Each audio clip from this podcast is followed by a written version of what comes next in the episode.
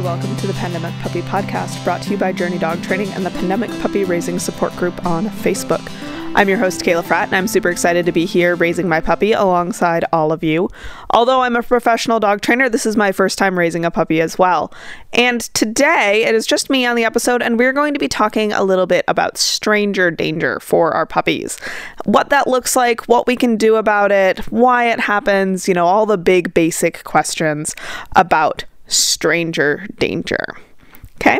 Um, before we get started, just a quick reminder that you can support this podcast by joining our Patreon. For just three bucks a month, you get to submit questions and interact more directly with me over on that page. And again, it helps pay our lovely editor and everything else that keeps this podcast going. If you need even more support, you can also join my puppy raising blueprint course which is available self-study online if you go to journeydogtraining.com slash blueprint all right, so stranger danger. So, if your puppy is nervous of strangers, um, strange people in particular, that's what we're talking about here in this episode. And this is on my mind because actually, my puppy Niffler is struggling with this.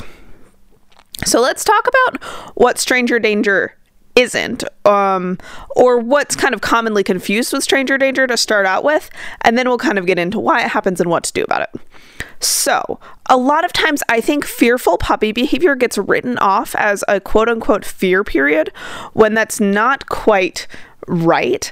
And that can be really, really harmful. So, a fear period is an abrupt and transient fear of something that your puppy has already been exposed to. So, if your puppy is consistently scared of your roommate, or is scared of one in three strangers and has been for a week, or anything like that, that is not a fear period. So, what I saw um, that I would attribute to a fear period in Niffler was we walk at the same trailhead every single day. And um, there is a trash can near where I park my car. So we see that trash can you know, at least twice a day because we see it when we get out of the car and we see it when we return to the car. And I had two days in a row where Niffler got out of the car, stopped dead, staring at the um, at that trash can, barked furiously a bunch, ran away with his hackles up, and then recovered pretty well. Um, and after one, maybe two days of that, he was totally fine. Um, and it was something he'd seen multiple times before. All of a sudden, it was weird, and then all of a sudden, it was fine again. That is a fear period. So, again, if your puppy is displaying nervous behavior somewhat consistently or over the course of at least a couple days, if not several weeks, with something, that is not something we want to attribute to a fear period.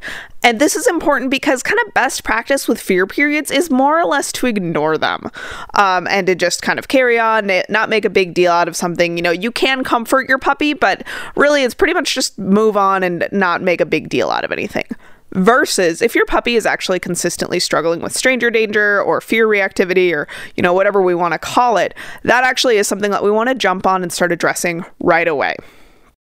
As you'll remember from our socialization episodes with Dr. Jen Summerfield and Bryony Aviles, socialization is a big part of preventing and managing fear responses in our puppies. You can actually go back and listen to those socialization episodes to learn a little bit more about how to properly help socialize your puppy to the presence of strangers and get them used to strangers. And basically, for a young puppy, it's going to be gently exposing them at a distance that they're comfortable and then closing that distance over time. We may add in some counter conditioning, but for really young puppies, it's going to be a, a lot more about kind of this gentle exposure. So let's talk about what I'm seeing with my puppy Niffler, um, and then we can start talking a little bit about the causes of stranger danger, and then finally we'll pivot again into what strain what we can do about it. So my puppy Niffler, um, was born on a farm in Idaho. We live in rural Montana, um, and it's a pandemic, and I got him in December. So we've got a lot of things going against us as far as kind of socialization goes. Basically, it has been um, challenging to expose him to enough people in enough different scenarios to really kind of prevent um, stranger danger from pro- cropping up. Um, we do go hiking off leash every single day, but the area that we go pretty much every day um, is actually it's a little fishing area about a quarter mile from my house, and nobody really hikes there, which is part of the reason I like it, but also means that Niffler just really has very little experience running into people on trails. So, our kind of consistent issue with Niffler right now is that he gets very startled by people on trails and sometimes will dart away from them. Sometimes he runs behind them to sniff them. And sometimes, particularly if they stop and try to talk to him or look at him, he will actually bark and growl at them. And as he's getting older, he's about six months old now, his bark is starting to sound pretty scary and pretty intense. So it's not fun for anyone. Um, it's really embarrassing for me, and I'm sure it's distressing for him, and it's no fun for people either to see see a cute puppy and then have that puppy bark and growl at them. So we we've worked through his stranger danger to a point where I thought it was going really well about a month ago. Um, we had one really nasty hike um, where I took him on, um, took him out in California, and was really surprised at how much he struggled with people on that hike. Um, so I went and worked really hard on him. Did a, did a bunch of the counter conditioning and desensitization exercises that we're going to talk about later in this episode, and I was really happy with the progress he made. Um, and then I kind of lad up for a couple weeks, um, uh, I guess a week or two. And then um, we had another hike last week where um, my older dog Barley um, got spooked by a child. The child kind of sat down on a rock and stared at Barley and was hope hoping Barley would approach him. So he was kind of talking to Barley. And Barley kind of rounded the corner. And um, normally he's quite good with kids, but this kid just kind of sitting down and staring at him and all that. For whatever reason, um, that really freaked Barley out. So he backed up, barking at the kid, and that really set Niffler off. Niffler got really freaked out. And then for the rest of that hike, Niffler was barking um, and hiding behind me whenever we saw anyone on the hike again, and Niffler did go to a puppy kindergarten class and tends to be really social with people in that environment. He also tends to be really social with my friends. Um, and people that we run into while we're hiking who have dogs, he's quite social with as well. I've been able to take him to places um, and walk around the exterior of crowded places like farmers markets. He's been to Lowe's, he's been to Home Depot, um, he went to a dog friendly bookstore a couple times, and he does really well in those environments. So, what he's kind of consistently struggling with is more on the trail where people appear. So, one of the things, and I tell you guys all of that because I want you guys to start getting really curious and observant with your dogs about specifically where their stranger danger may pop up or may not, um, because that can really help us um, strategize our training. So, for me with Niffler, I'm obviously really focusing on trail encounters. And I'm also trying to use some of the things I know about what makes him okay um, to my advantage to help set up my training. So, for example, Niffler tends to be better if people have dogs. Niffler tends to be better if people don't stop and talk to him. Niffler tends to be better if he can see people coming from a little ways away versus if they kind of pop out of the bushes abruptly. So, I am strategizing where I take him for hikes right now to ensure that he's having these really consistently good experiences. So, luckily in Missoula, we have a lot of these really big, open, grassy hills. Um, that are very popular for hiking, and a lot of people take their dogs there. And what I'm able to notice there is because most of the people have dogs, most of the people are hiking, so they're moving on their own, and it's nice and grassy and hilly um, we're having really, really good success there. And I'm kind of gradually starting to take him to more and more places that may have fewer dogs or may have more trees or less visibility or, or some of those things to start making it more challenging. Um, and again, because I'm not talking to you, I don't know you, I can't tell you exactly what that's going to look like for your puppy, but try to get really observant about what situations are easier and harder for your puppy so that you can start to leverage those easier situations situations in order to get success with the harder ones. Okay, so let's talk about why stranger danger comes up. To a degree, fear of novelty, also known as neophobia, is entirely normal. Um, and we have made this stronger in our dogs, in a lot of our breeds of dogs, because even um, our dogs that are not bred to be guard dogs or guardian breeds, we did at many points in human history want our dogs to alert us to intruders. We want our dogs to notice that someone is coming onto our property, etc. That was kind of the point of dogs at a lot of points in our history. So it makes sense that a lot of our dogs are kind of naturally inclined to notice strange people, notice differences in the environment, and alert us us to them. So that's part of it. We also then also we have breeds that are specifically created to be much much more sensitive to changes in the environment and even to potential threats. So border collies, which are the breed that I have, tend to be extremely sensitive to changes in their environment because they were bred for generations to notice if one sheep out of a group of 40 was thinking about going the wrong way um, and you know flicked an ear. So for them seeing a person kind of appear where they weren't expecting a person can be a really big deal. And then we when we start talking about a livestock guardian breed like a Great Pyrenees or a guard dog breed like a Malinois or a German Shepherd, um, again we've been breeding these dogs for many many generations to notice and potentially take action against strangers and intruders of a variety of species. So that all is very normal, but a lot of those more kind of like traditionally like protective sort of behaviors are more likely to pro- prop up in an adult dog or if you start seeing them around the time of sexual or social maturity in your, in your dog. So if they pop up with your 18 month old, that there's a good chance it kind of falls into that category. With our puppies, it often it's it's more likely that things are rooted in kind of anxiety or fear because our puppies are babies. And so we still may see that this, the tendencies of a guard dog. Um, gosh, this is really hard to explain well, but the tendencies of a guard dog to notice and respond to intruders as an adult dog that may show up as kind of confident or protective behavior. In a puppy, they're still going to notice those changes in the environment. They're still going to notice those threats, but they're more likely to respond from kind of an emotional place of fear. And everything I'm saying here is kind of like anecdotes. It's there's not good science behind this because we can't really ask our dogs what emotion they're feeling when they bark at your neighbor who's taking out their trash. Okay, but these are these are some of the explanations. So this again, it comes out because of the genetics of our dogs, and it's normal. Um, then this can be worsened by different genetics within your dog's kind of more specific family tree. So if your dog had a fearful father or their mother was extremely stressed during pregnancy, all of those things can potentially contribute to the the um, the feeling of anxiety or the propensity towards anxiety that your puppy has. Additionally, then we can start thinking about things like socialization. So, that is, you know, as we've talked about in previous episodes, the act of kind of exposing your puppy to the things that are going to be normal in life.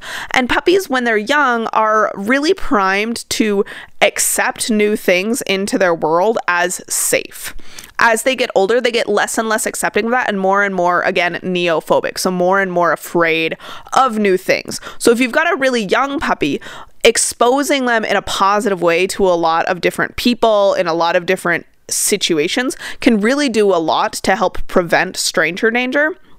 And then as we get older and we might start seeing stranger danger, we might start noticing gaps that we had in our socialization. And that's okay. We can go back and remedy that. That's exactly my plan with Niffler um, and his stranger danger stuff. But what I suspect with Niffler, both his parents, his whole family going back a long ways, is pretty confident, pretty friendly. That was part of the reason I chose a puppy from this breeding. Um, so I pretty strongly suspect that this was just an issue with um, with my socialization, and that was a weakness that I anticipated due to raising a puppy in rural Montana in the winter during a pandemic. so you know, I probably should have tried harder, but I guess I, I thought I was doing enough and I, I, I wasn't, and I was wrong, and that's okay. Um, we can fix this. So, the other thing that could come up, um, for to kind of potentially cause this would be more along the lines of some actual trauma. So, um, your puppy could have been exposed to something that really scared them at some point in time, and that can um, occasionally cause what we know what we call single effect, single event learning. And that can cause what we call single event learning, where the puppy um, learns to be really afraid of something after just one exposure, or potentially something happened a couple times in a row, um, or a couple times over the over the course of um, time. uh, so there, those are some of the main reasons that stranger danger could come up. So again, we've got genetics, we've got um, on kind of a breed or species level, we've got genetics and hormones and whatnot on more of an individual family level. We've got socialization, and we've got specific experiences. Okay. So, stranger danger is really normal um, and not something that we need to freak out about, but it is definitely something that we want to address. So, the first thing before I start kind of getting into how we're going to deal with stranger danger is I want to head off a couple of the commonly suggested ideas of addressing stranger danger that I want to make sure that we avoid with our puppies. Okay, so in general with stranger danger, we are definitely going to be working on trying to create positive associations with your puppy with whatever they're scared of. Okay? So that means that it is really important that we don't rely on correcting the puppy, yelling at the puppy, jerking on the leash, anything like that. Because while those efforts on our part might interrupt the puppy in the moment, might get them to shut up in that second, which, you know, can be rewarding for us because it's embarrassing for our puppy to be barking and it feels good to be able to get them to stop barking. That is going to backfire in the long run because what just happened is your puppy learned that, oh my gosh, when a stranger shows up on the horizon, my person yells at me or hurts me or scares me in some way or even just startles me. You know, I'm not talking about abusing your dog here because I don't think of any, any of our listeners are planning on abusing their dogs. But even just kind of startling your puppy in the presence of a stranger can actually make that stranger danger worse. So I'm really going to urge you not to. I know sometimes we might lose our temper and it's frustrating it's, and it's embarrassing and it sucks. So do the best you can but that's that's really really important here. The other thing i want to make sure we avoid is i don't want you to go ahead and do what we call flooding with our dogs. So flooding basically is the hope that if you just expose your puppy to enough things, your puppy is going to learn that they weren't that bad and they're going to quote unquote get over the fear. So this is kind of like that old show Fear Factor where you just kind of like take someone who's scared of spiders and like lock them in a tank full of spiders and they don't get bitten and nothing bad happens and in theory maybe they I think they just win money. I don't think the point of this was to cure anyone. Um but the thing with flooding, well, one of the many things, is it's incredibly stressful for the dog, for the learner, and it often backfires. Okay. So it's just really, really not worth the risk because, again, it's so stressful for our dogs and it, it often backfires. And we just don't want to take that risk. Okay. So those are kind of the two big things that I think are often suggested for dogs would be maybe um, maybe correcting them for barking, maybe yelling at them if they growl, and then also just kind of like dragging them to the farmers market to expose them and help them quote unquote get over it. So we're not going to do either of those things. Let me kind of walk you through specifically what I'm doing with Niffler, and then I'll kind of pull out the strands of that so that you can try to replicate this with your puppy. So with Niffler, my plan right now is, as I said, I'm kind of strategizing where I'm going to take him for hikes to ensure that I'm taking him to places that challenge him just a little bit with his comfort level. You know, we're just starting to go to places where more people are in the trees or fewer people have dogs or, you know, but just one of those two things right now. And we're just kind of edging our way towards hikes where we might run into more people that are a little bit more concerning to him. Um, but I'm certainly not trying to throw him in the deep end. And then as I've selected where we're going, I'm also making sure to bring treats with me. So I've got a treat pouch full of treats on my hip at all times. And then whenever I see people, especially and i can kind of tell with niffler. If niffler feels comfortable with them he's gonna run up to them with his ears pinned and his tails wagging really really hard from side to side almost hitting him in the face. He's he'll do a little bit of this like grovelly run sort of thing and then if they greet him he'll often kind of like run around them to the side sniff them and then kind of carry on his way. Um, he's got really really really beautiful social behavior when he's friendly um, versus if he's feeling nervous about someone, he will often stop dead in his tracks 20 to 40 feet away from them and look back at me. So if I see him do that, um, and if he, as he gets more and more nervous, his hackles might start to go up. He might start to jer- uh, kind of jerk away from them or jump away from them, move around really jerkily, and then eventually he will bark or growl or both. Um, so if I see him freeze, or I, I, I suspect he hasn't seen someone and um, he might be startled when he does notice them, I kind of call out to them in a very friendly voice, you know, some sort of greeting like, hey, how's it going? How's the hike? Beautiful weather, you know, blah, blah, blah. Once they respond, then I say, Hey, I've got a pandemic puppy here. Um, he might bark at you. We're just going to kind of move off to the trail and I'm going to give him some treats and I'm going to let you guys pass. Okay. And that does a couple different things. One, it helps establish to Niffler that I see the person, I think they're friendly, I've got the situation under control. I do notice that that really helps. Um, I haven't done this with Niffler, but I have made this mistake with past dogs. If I kind of, with past dogs that I'm walking with, um, if I kind of yell at that person or try to scold them or or correct them or interrupt them in any way, you know, if I'm kind of rude or or uh, scared in any way with that person, that often makes the dog's behavior worse. So I'm really careful with Niffler to always be really friendly to the people. Um, so that's one thing. The next thing is it gives that person really clear expectations of what's going to happen so that they don't try to approach us. And I've actually had really good luck with that little spiel I gave you. Um, so far, I've not had anyone really try to um, undermine me or, you know, say, like, oh, well, I'm really good with dogs, so let me just come say hi, or, you know, nothing like that. I haven't had any issues.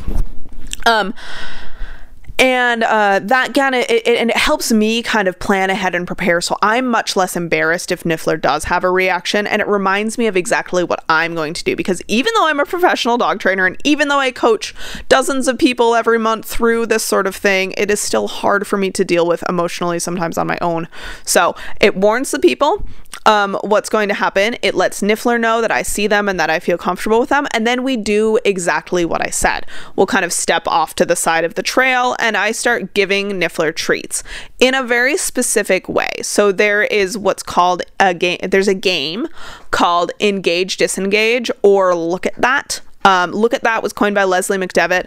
And honestly, I don't have the books in front of me to tell you exactly which of these games or what version of them I play. But the basic idea is as we've moved off the trail, and we move off the trail to make sure that Niffler has enough distance between him and the people that he stays comfortable because I don't want him to be so scared of them that he's not able to learn. Um, so we move to get ourselves enough distance. Whenever he looks at those people, I'll let him look for a couple seconds and then I eventually mark with a yes or a good or a bingo. Um, see our episode on marker clicker training um, if that doesn't ring a bell. And then I give him some food. I do that a couple times where I'm kind of letting him look for a couple seconds and then interrupting him with a marker until he starts kind of getting the feel for it. After a couple repetitions, he's usually able to then look at the person and then look back at me as if to say, Hey, I saw that person. Can I have my treat? So we start out with me kind of verbally interrupting him with his marker and feeding, and then he's able to look at them and then look back at me. And what I'm really teaching him is hey, that person's not a threat. If you look at them, I'm going to give you a treat. And there's a couple different things that I'm also keeping an eye on to make sure that I'm successful with this. The first and potentially most obvious is if my puppy is growling or barking or their hackles are up or they're they're unable to engage with me in some way because they're having a big reaction, I know that we are too close to the person and they are too freaked out. Okay, so that's one level. That's kind of the worst case scenario. Um, the next level of that you're able to kind of test with this game is to see whether or not your puppy is able to eat. Because there are some cases where your puppy maybe isn't barking, but they're too scared to eat or they're too upset to eat. So that's another kind of gauge that you are too close and you need to reassess your training. The next thing is we're able to gauge whether or not our puppy is able to respond to their marker cues because sometimes the puppy's not barking or growling, and they're also not and they're also able to eat you know they're also willing to eat when you tell them when you offer them food. But if you say yes or say their name they're not able to kind of look at you and respond to that in any way because they're still too upset. And in an ideal situation our puppy is not barking not growling. They're able to eat and they're able to respond to really really basic cues such as looking at you when they say when you say their name. Um, Eventually, I will probably start actually layering in some slightly more advanced cues. So we're not just asking the puppy, hey, can you eat and can you respond to my marker, my click, your name right now? I might actually start saying, hey, can you can you touch my hand when I ask you to? Can you sit when I ask you to? Can you shake? Can you lie down? Um, and that is that's kind of a framework based on Sarah Stremming's Worked Up program, which I will link to in the show notes. Um, it's an amazing program, and she kind of does this this multi step arousal testing. But again, so if at any point your puppy is barking or growling or can't eat or can't respond to you in some way. That lets us know that we're too close. And that's not a big deal. That's okay. Even if your puppy is barking and growling, that's okay. Just move away from the person. Do what you need to do to get out of dodge. Do what you need to do to calm your puppy down. If you can't calm your puppy down, just scrap the training session and go home. That's okay. Go home, cuddle your dog, play with your puppy. Um, if you can, um, kind of save the training situation, and your puppy seems to be able to kind of shake it off, take a deep breath, stretch it out, and they're okay. You can go back and try again, but this time give your puppy more distance between you and the trigger. One of the other things to keep in mind here is that progress is not likely to be linear you're likely to have to um, you know you're, you're going to have good days and bad days. And then the other thing to keep in mind is not all people are created equal. Just as i may be more nervous um, with one type of person following me down a dark alley than i am with another. So if i'm being followed by like an eight year old female child down a down a dark alley i'm more likely to be concerned for her than anything else versus if i'm being followed by a group of tall dudes in military fatigues, I'm probably pretty freaked out. Your puppy is also going to have opinions about different types of people, and it's important to take note of that to help make sure that you're um, adjusting your training accordingly. So I know for my puppy Niffler, kids are really scary, and big men are also really scary. So I've been trying to take him to Tractor Supply and a couple of our other other stores so I can introduce him to a lot of men. And I've actually just not really been dealing with the child question right now because it's so hard for me to find kids kids where I really kind of trust that they're going to listen to me and not scare him further. So we're just kind of ignoring kids for now and we're dealing with everything else first. Um, and you may notice the same, you know, you might notice some patterns with your dog.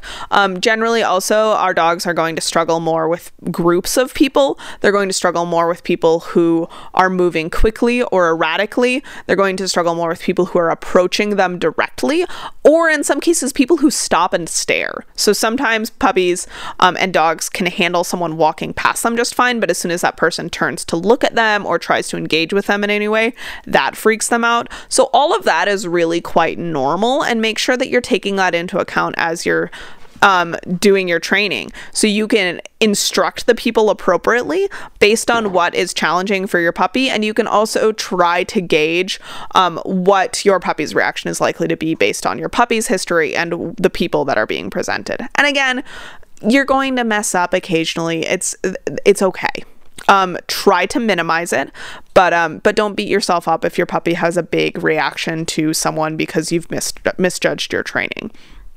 Shake it off. Try again. The, try again tomorrow. So the big thing that Niffler and I are working on is kind of giving him enough distance and giving him lots of treats when he has a good interaction with people. If he has a bad interaction with people, I do calm him down however he needs. Um, he's still, even though he's six months old and 37 pounds, sometimes wants to be carried when he's really freaked out by a person. Um, so I will let him jump up on me and I will carry him away from that pe- that person if that's what he needs because I want him to always know that I am safe and that I am always a safe safe place for him to come back to. At some point, he might get big enough that I'm not able to carry him away from people, although I hope not. Um, my other dog, Barley, is about 47 pounds, so about 10 pounds bigger, and I could still carry him if I needed to, um, although I'd really rather not. Um, and again, yeah, I just, I really want my puppy to always know that I am safe to be around. So that's part of why I, ne- I make sure I never punish my puppy for having a big emotional fear reaction to people. But I also will always comfort them if need be. I try not to make a big deal out of people. So I try to remain relaxed and calm myself, relaxed, calm, friendly. Um, but, uh, you know, I do want my puppy to just feel really comfortable based on my behavior with those people. So I hope that's really helpful for you guys kind of thinking about stranger danger, where it comes from, what we can do about it, how we can help our puppies through it. And if you've got more questions, I would love for you to join us over on Patreon. Give me your thoughts, ask some questions, and we'll do a follow up on this episode um, if we have more questions or more more things that people want to explore. All right. So, um, again, my name is Kayla Fratt. You can find me at journeydogtraining.com. You can sign up for that awesome puppy raising blueprint course at journeydogtraining.com slash blueprint. You can support us on Patreon um, for as little as three bucks a month. And you can join the free pandemic puppy raising support group on Facebook um, if that's something that you are interested in. We'll be back next week with more amazing information on raising our puppies. And hopefully in the future, we will have some follow up on stranger danger. Thanks for listening.